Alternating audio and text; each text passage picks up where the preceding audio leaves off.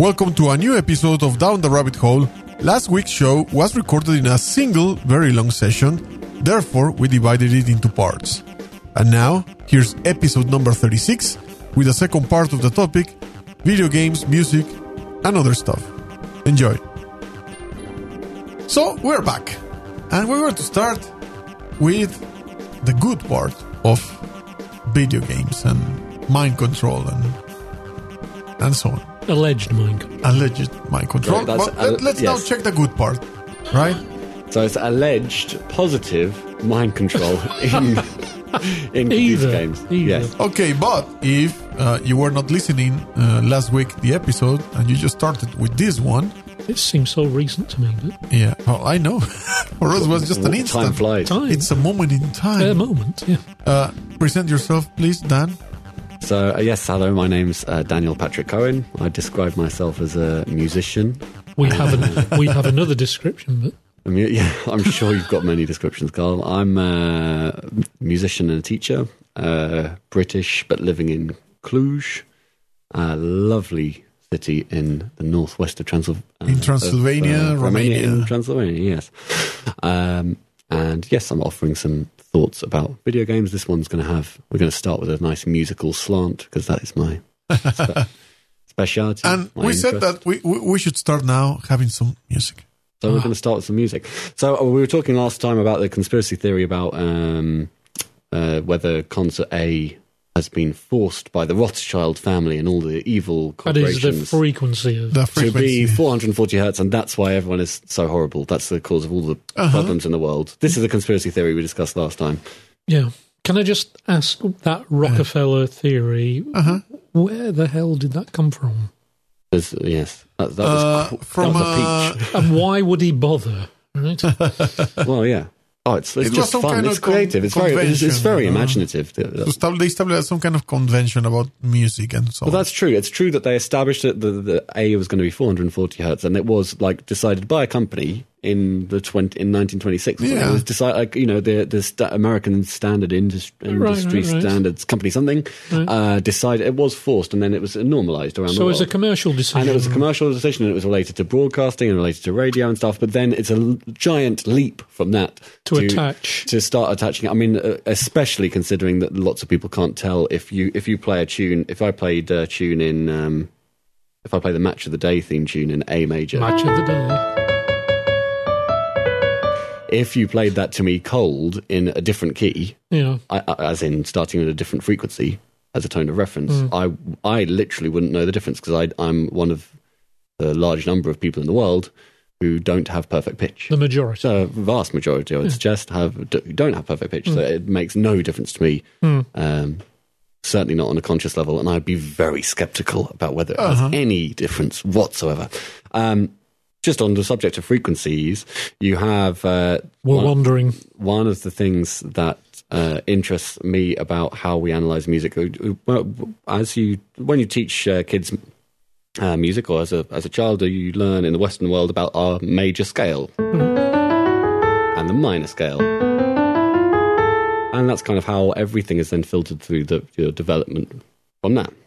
Uh, what interested me is to, to discovering the science behind uh, the music and everything. You have something called the harmonic series. Is the natural. Uh, this is a naturally existing uh, way of Hmm. Well, approaching mathematical. mathematical uh, uh, way of approaching tonality. So you have your concert A here, which is your 440. If you divide the 440 by 2 to get 220, you get the A below here. Mm-hmm. If you divide it by 2 again, you get 110, and you have the A down here. Right. And you have the going down this. Yeah. Uh, if you uh, do if you do this as an additive thing, so if you start down here with 55 hertz, and then you add it 55, 55, 55, you get the harmonic series, which I think sounds really rather lovely. Have a listen to this.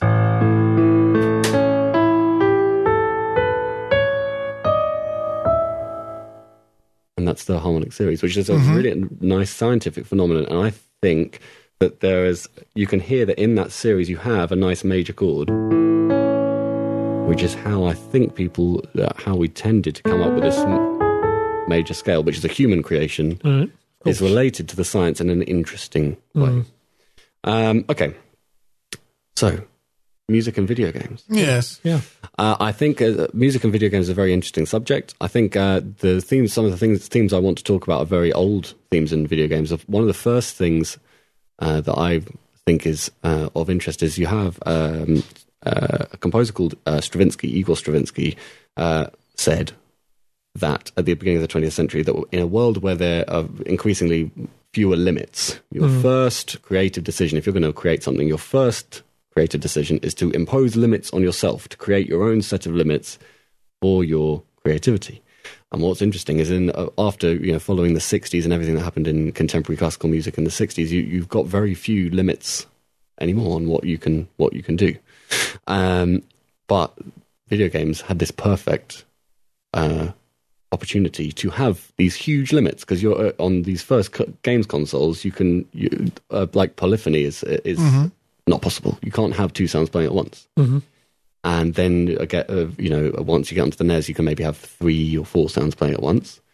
But as a result of this, that's a very uh, to impose that on a uh, composer, someone trying to write, write music is very uh, that's very restrictive. But it had some wonderful uh, effects. Uh, for example, I was going to play you this thing, for this my first piece of music from Mario, Mario. Super Mario Bros. Oh. I'm wondering if you can recognize this sound Okay. and what's going on. Let's have, a, have a listen to this. The coins. The coins. The coins. The Rafa's got it straight away. Yeah. And it's a very, very recognizable sound. Mm. Um, certainly for anyone who's played those games, it just comes to you straight, straight away. That's actually a perfect fourth. And it's uh, interesting because that is uh, two sounds one after the other, not two sounds at the same time, but because they're played quickly, it sounds like you're hearing Your, your sounds. brain kind your, of. your brain processes it, but that is actually one after the other because of the limit of the number of sounds that can be played on the machine. So you can see how the creativity gets inf- is your is focused because of this uh, the limitations of the uh, uh, material. Um, so th- I think that some of these uh, incredible early video game themes are are as brilliant as they are because of these limits that are imposed. Right. Um, the next one I was going to play you is uh, from Metroid. The Metroid, Metroid. Metroid uh, NES game. Now, for this, I'm just going to switch onto my piano here that Uh-huh. has a delay on it, like this. I suddenly feel as if we're in a bigger space. Oh yeah. Yeah. Uh, so they're in the so uh, the Metroid theme I think is fantastic. I think the Metroid games are fantastic because of the way that they um, reward, they encourage exploration, and they the way they stimulate you to explore, explore the games. I think this theme is perfect for them. Let me give, give you this theme. You have.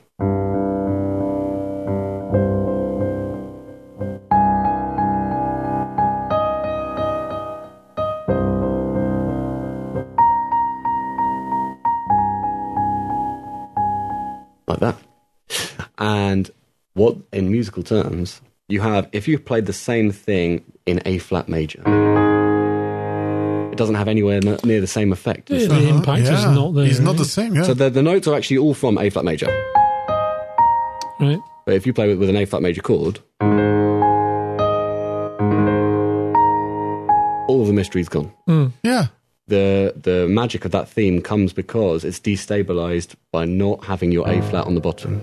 Instead, you have C on the bottom. So there's a which removes uh-huh. the root of the chord. The bottom note of the chord is very, is always a stabilizing influence, and because you've pulled that note out, you then have this wonderful Kind of floating free. Yes, completely float, floating thing. And this, the the, the way that the, the, you've got a minor sixth here, and then this minor seventh.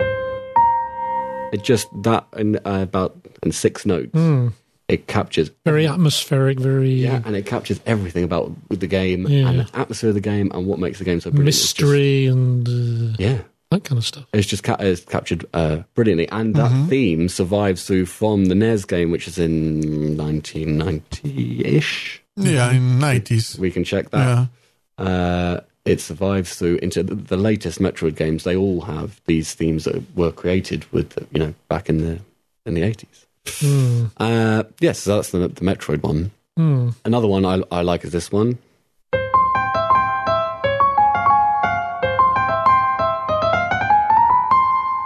Which is. Pac Man. Yay! Wow. You know, I, I don't recall the music of Pac Man now. no, I don't. Oh, it's, it's oh, it's very very nice. I think if I played it a bit faster.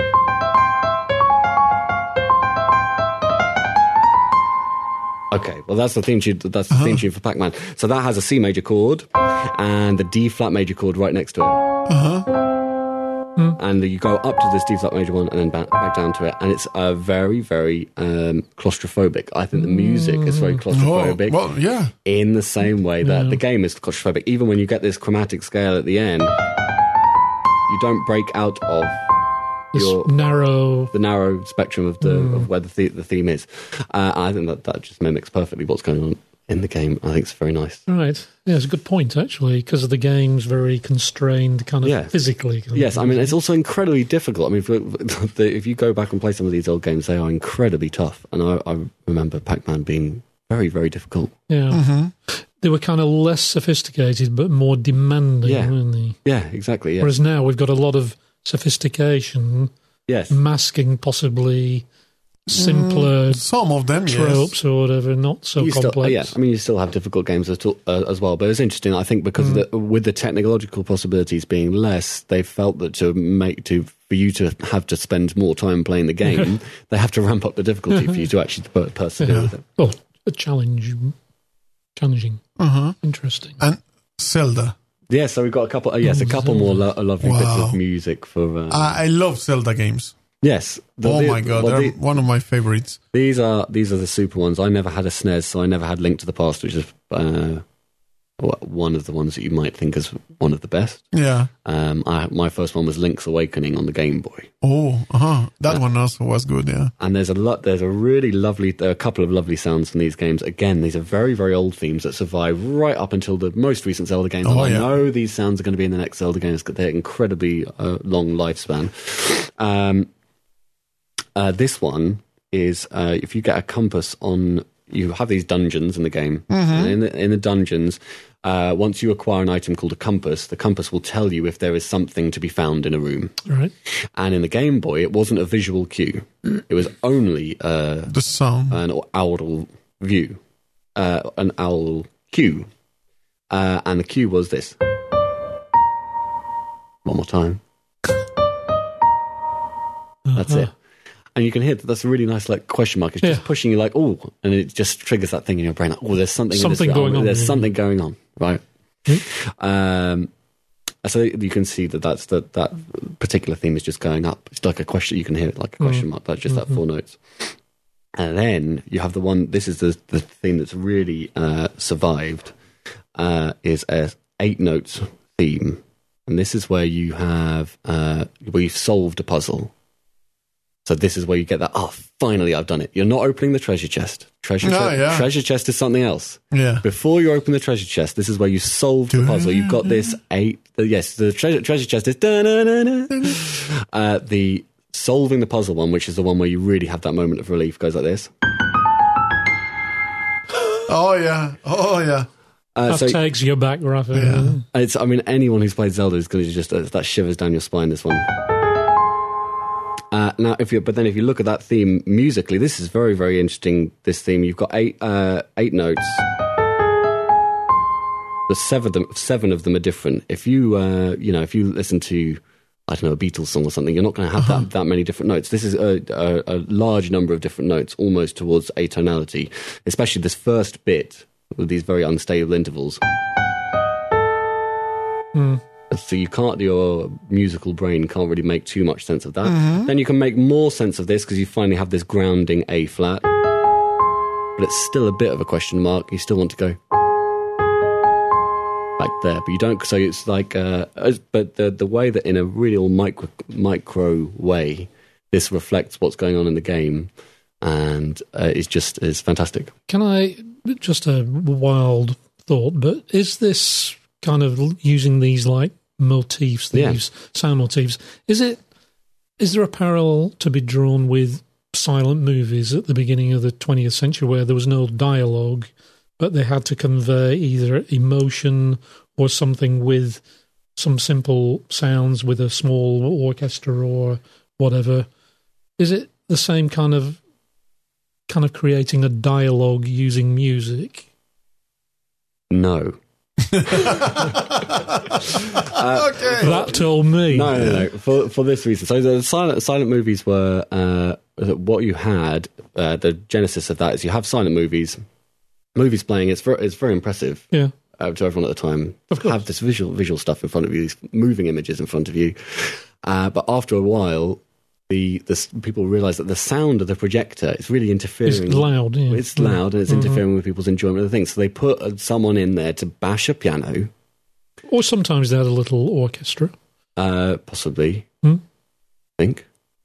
Yeah. Or a small band. Sometimes, yeah, small band. Yeah. Okay. This time, mean an No, orchestra. there is- I mean, you know what a- I there's noticed? This time he didn't say, I was there. Even I wasn't there. But there are musical differences. So so this is like a guy played. An, oh, you can play a piano. Go on, bash something out, and let's see if we can. uh, So you think it was cover the just- sound. Cover the sound, So yeah. it was. There's no. Uh, there's no uh, real interaction. There's no planning. There's no composition in Right, terms of how the sound is interacting with the, the, the images. How people do soundtracks for silent films You're nowadays. you're like right. me, I took the advantage when I was doing my silent fa- film soundtrack of being able to plan the musical Right. relationship of the film absolutely precisely. You're right. Thinking about it, thinking back to watching silent movies on the TV when I was a kid, Yeah. they the music was almost continuous, wasn't it? Yes, but I mean, Bashing even, away on the keyboard, But even. I mean, that has that sort of preserved itself. You just, you still get people because it's the authentic way is to have someone improvising essentially on a piano in conjunction with the Im- images, but it's not composed, it's not No. planned, and it's not structured. And it's continuous almost. Isn't Uh, it? yes.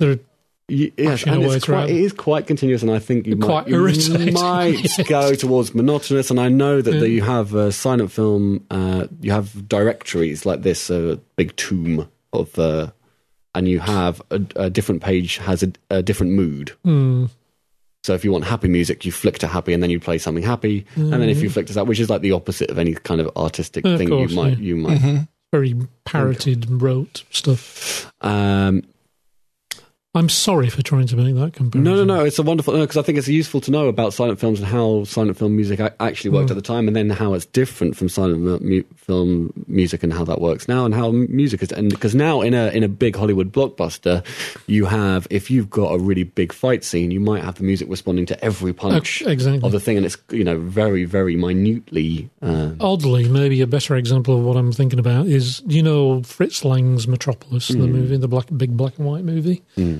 I once saw that performed at the uh, South Bank in the Royal Festival Hall with a full orchestra, yeah, so that would have been it would have because with a full orchestra, it has to be synchronized, And it that has was to be planned, it has to be completely- composed. Yes, and it, it literally was telling it was replacing dialogue with music. yeah, which is a, lo- a, a lovely thing. I mean, uh, yeah. That was 1985 or something. Yeah, but that's still. I mean, all that stuff still happens at the, the festival. Yeah. What other I know the program manager. Do you? I do indeed. Cool. what other uh, memorable video games have great soundtracks? Uh, so I have. Uh, I mean, I've, I, I haven't played a monumental number of video games in my time. I tend to bu- bu- play them. Uh, but, you know, stick with one. I try and stick. With Uh one. huh. Uh, but I, I do note the um, the music for Bioshock. I think Bioshock We'll come back to you later talking about politics. And uh, Hitman Two was a, another wonderful one. For, both have a very very professionally recorded full orchestral soundtracks uh, that are very interesting. And it, they, it's interesting because the music stands alone. Uh, I think s- uh, some people say about the best film soundtracks is that they stand alone, separate from the film. You can listen to the music uh, separately, and it just stands in its own right without having to have the pictures support it. And I think that's true of some of these uh, Yeah. games.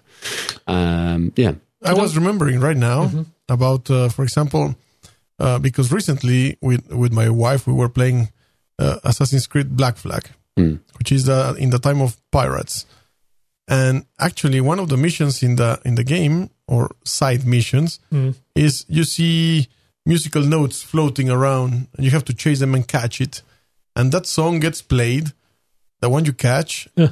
while you are sailing in the boat is the, the what the pirates are singing. So you can have your own repertory of songs, and they, you know, That, that sing have, those. So have that been one- customized to your gaming experience. yeah, if you don't want any song, you just get the basic one at the beginning, and that you stay all with it all game on. And you know they start like lowlands, Mm. lowlands away. I Very have, funny. I have a question. Yeah. So, um, composers for uh, big big video games, you know, big commercial um, studios. What has been the pattern in terms of um, at the beginning? I presume uh, they try to engage composers to write music either as consultants or as staff. But have there been examples of composers writing uh, music for a game and then experiencing success from that leveraged lever, leveraged from writing that music for that video game? Do do people build careers in music from writing video game music? Do they become respected and, and noted, shall we say? I think it's starting to happen, but it's happened a lot later than you would have thought it would happen, I would say. Of course, all of these composers, so the Koji Kondos and other people, the Japanese composers of the these early early NES themes, they now get played by symphony orchestras. Symphony orchestra does Zelda, symphony orchestra does Mario, symphony orchestra does So it's what taking twenty years for it to So, cycle yes, out. So there's some, yes, I mean, I mean, it's not that thrilling the idea of uh, listening to Zelda music played by an orchestra because don't forget the, the music is designed to be played with the game, right? So it's not that much. of it. That's not fantastic. And then in terms of building careers, I don't think it has happened so much. What's uh, uh, more uh, but you you've talked about the music standing on its own. So if it stands on its own, then presumably are those Oh, that's uh, not, but it doesn't necessarily get recognised as such. I mean, gets then break, breaking into a, an arena in which it gets played as and considered as serious music, which of course I do consider it as serious music. Is a, that's another. it's not yet happened. Would you No, consider this? well, it's probably happened. The Bioshock, um, uh, the Bioshock soundtrack is very, very. Uh, uh, it stands alone, I think, as, as excellent Right. contemporary classical music. I, So- I think. so- but it's, it's only, this is only isolated examples. So do you think it will develop Yeah. as a career path for Would- sure. composers? Would you, com- would you compare this career path or this development as still do right now musicians that compose for jingles for TV commercials or radio commercials? yeah, where would you rate the respect level for? Uh-huh. Well, the jingles composers get is absolutely zero, is zero respect. That's that's nothing. That's a given. Uh-huh. but I say that having done that myself. But Uh, do you thi- do you think it's comparable to uh, Well, doing music for a video game? Every, you have, I think you have. You, we talk about broad, in uh, in broad brushstrokes, but uh, you, we uh, talk about these things in broad uh, brushstrokes. But we've got to be careful about it. There are some adverts that have stunning music and I agree. which is very, very uh, and are very, very artistically made. I'm thinking of the Guinness one with the horses, directed by. Jonathan Glazer. but rare. right? Yes, rare, rare, certainly. But in the same way, there will be wonderfully artistic video game soundtracks. And and uh, I was taught a very valuable lesson. I was taught at university is to what- it doesn't matter what the brief is. If you're doing, you know, a Kleenex advert or I don't know, whatever. You have to give it everything. Do you check that music is always worth doing well? There's no, you might, you, uh, there's because there is another school of thought where, uh, which is, oh, this is just an advert. I just, uh, pff, knock something. I've out. seen it. I've seen it written on the back of an envelope. You know, Right. on the way to the studio, just write something out and then get, you know, that's ten grand. All right. don't don't you seen want more of that work? Yes. And if anyone's listening, and you would like another? I wouldn't music? say no because as because as David Lynch said, David Lynch who uh, who slams uh, product placement in his films. All right. He has a big spiel about how product placement is the death of cinema, blah blah. blah. And then he did a Gucci advert, and someone in, someone in a Q and A said, uh, you know, Mr. Lynch. Somebody called him on yeah, it. someone someone said, "What do you? How do you reconcile your product placement with uh, doing this Gucci advert?" And he says li- like this. He said, "Well, sometimes you have to make money." Yeah. And that's it. You have to pay the rent, right? it was, but it was really nicely just, uh, go- and it's true. I mean, you, we, that's what you do. You have some. I think there's a large number of uh, of artists working today who the even really famous people. The the most the stuff they really enjoy and they really ha passionate about is the less is the lower profile stuff. Right. And then they do you do you choose some things for uh, you do choose some things because they're fun, some things because they're really genuinely artistic, some things because they get you a bit of money. And I think people should be allowed to do that without so much criticism of. I agree. Yeah, I mean, I had colleagues at university who were saying, "Oh God, I'd, I'd die before I'd do a music for an advert," kind of thing. Who were just you know uh, trapped in that. It's no kinda think different Mm-hmm. to it's no different to an actor, a well-known actor appearing in some bum film Yeah. because they got a tax demand that they have to. Yeah. Uh, well, I mean, meet. literally, I mean, literally half of Hitchcock's films were made because he had contracts with the studio that he had to fulfill, and he didn't put his heart into them, and they're rubbish. yeah, he had a ten-film contract or Yeah. whatever it was. and, the, and then the last five were rubbish, and the fir- but then the first five are masterpieces. So, do we forgive him? Yes, probably. of course, we yeah. Yeah, I, I suppose there will be somebody listening that is going to start.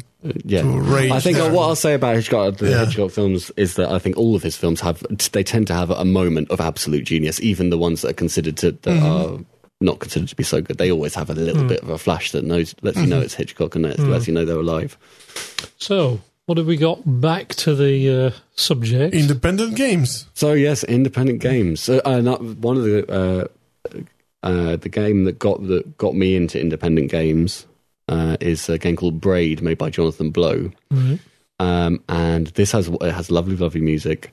And one of the, the game mechanics in that game is that you can rewind time. It, it kind of presents itself as a platformer, but it's not really a platformer because you can re, because you can rewind time. You can never really die as a character. You just come back.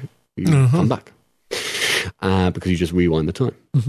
And as the time rewinds, the music plays backwards. All right. Uh, you know, it's a really lovely effect of the music, music playing backwards, and it's just uh, And there's no satanic message in the music backward.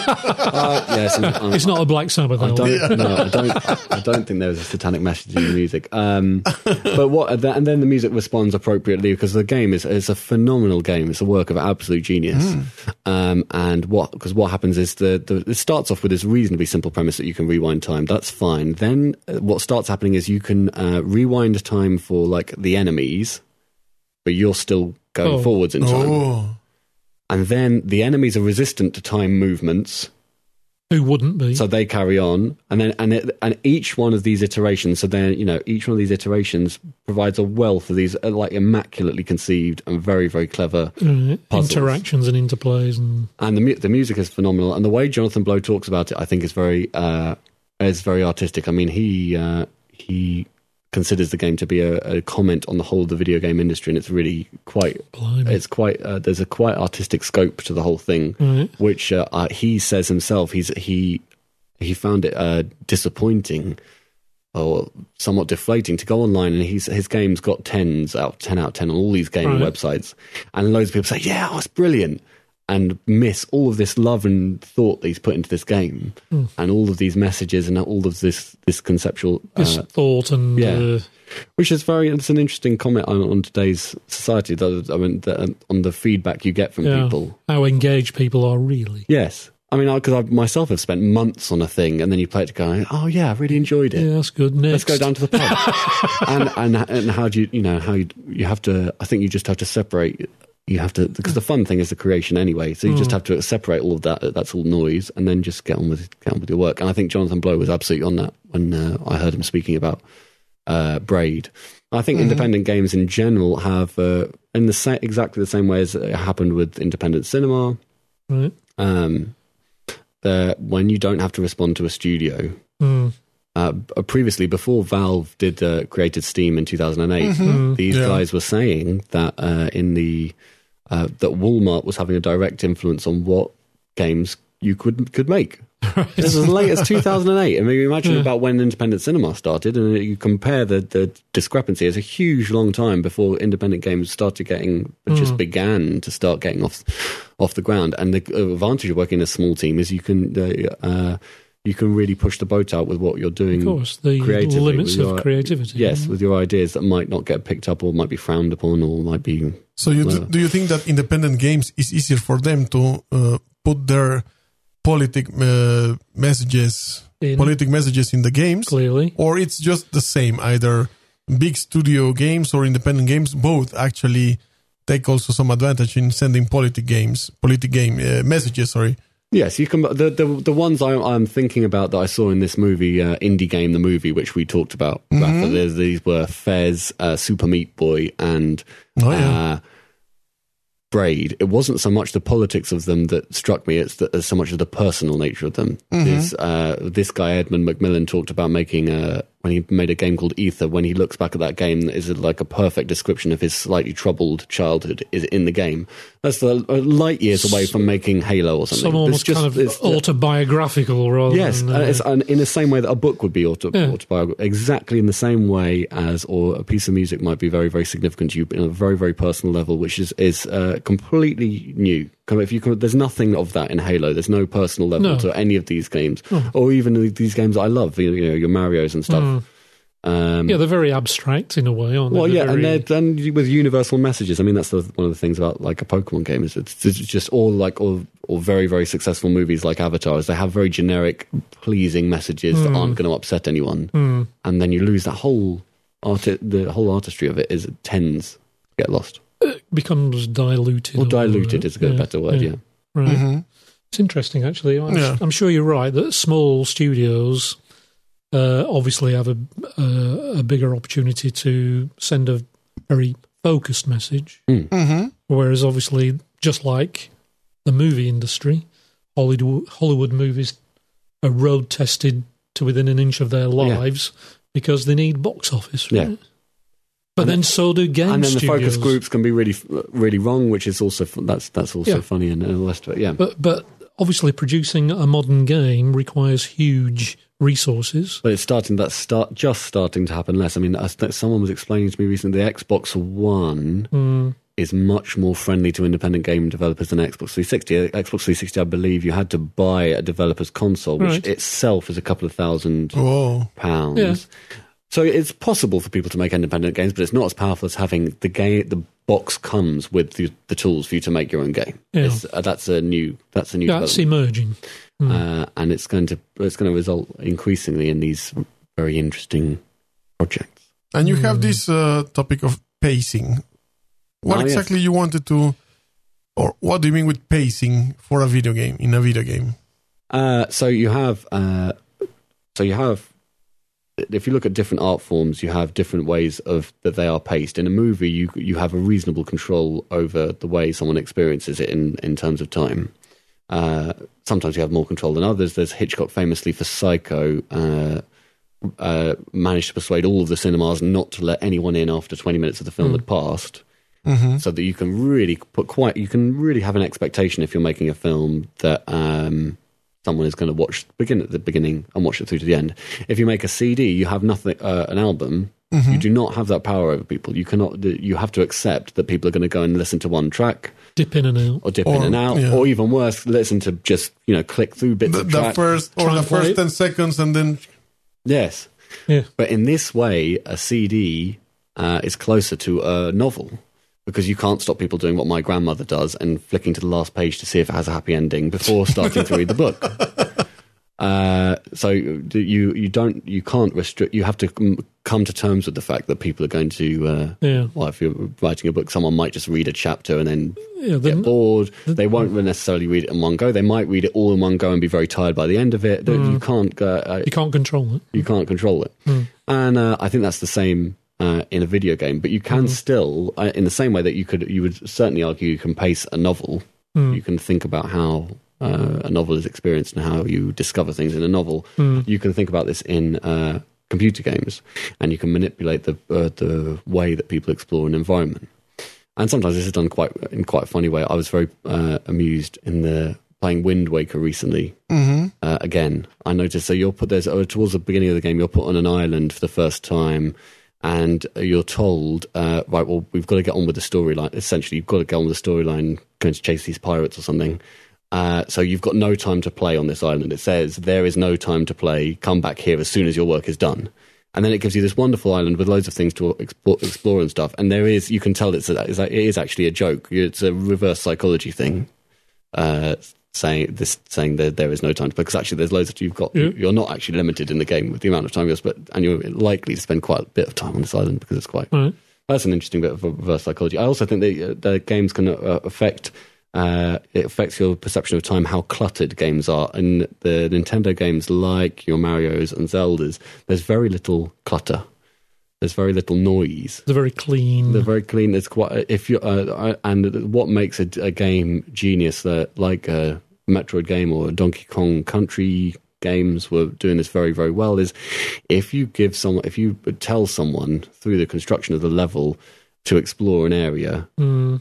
and it's quite difficult, then you have to reward them appropriately at, at the end of it. And if you are, are able to reward people appropriately at the end of their uh, something that you work hard on, that's the games that have become really, really phenomenal and really, really pleasurable to play. So where they carefully match the reward to the challenge. That's that's exactly yes, that's exactly the point. And Metroid is very interesting from this respect because Metroid gives you obstacles that are uh, impassable, uh, and you stare at it and you go, "How am I ever going to do that ever?" right.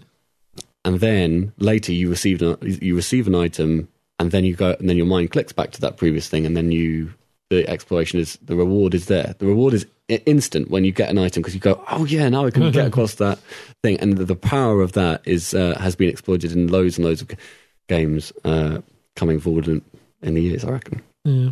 Again, this is uh, psy- obviously psychology, Hmm. behavioral psychology, isn't it? Yeah, and uh, yes, sure. and it's something we should be. Ta- I mean, as a uh, as a teacher, it's something we should be tapping into in in education in terms of uh, uh, getting kids to be aware of their limits and uh, Mm. and then giving them the tools to break through barriers and Challenge then and reward, them. Yeah, mm. challenge and reward. If you give some- someone, this, Mhm. yeah, Okay, that was work and reward, and I think we finish yeah, for this show.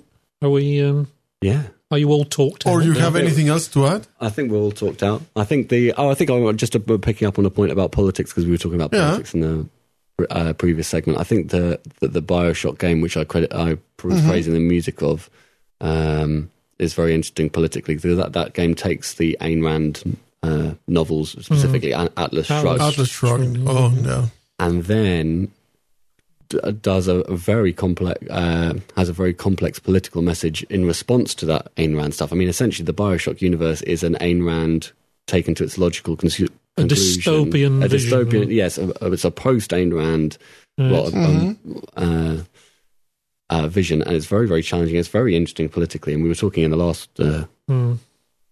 program about how Last uh, week. yes last week about how uh, how games might be uh, uh, preventing people from uh, becoming poli- politically mi- Active. active and actually Bioshock introduced me to the concept of Ayn Rand which I then read, Right, read, read right. up on and that's all that's all really interesting stuff so I think it, it can go Well, the that is way. fascinating that you first came across Ayn Rand through, Through this, a video. yeah. Through a video Yes. game, yeah. huh? Yes, that's that's how that's how it works that is amazing. Have you seen the movies?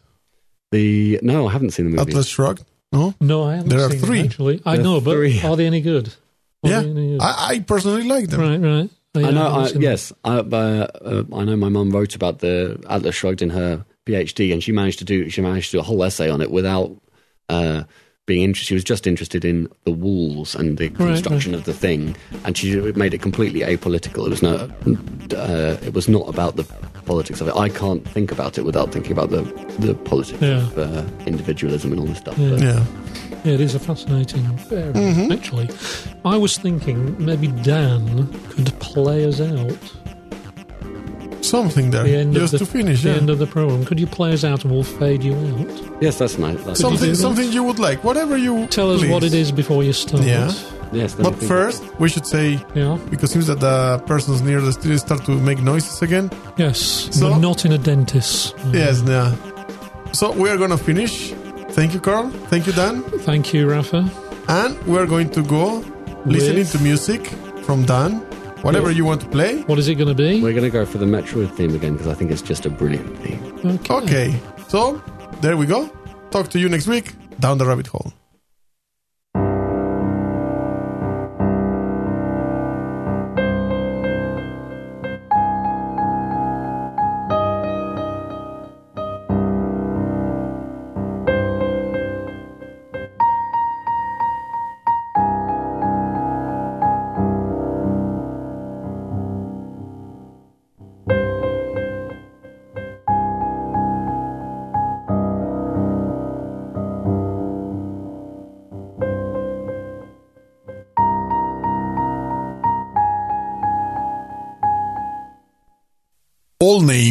Sounds, logos, and other related items are owned by their respective trademark and copyright holders.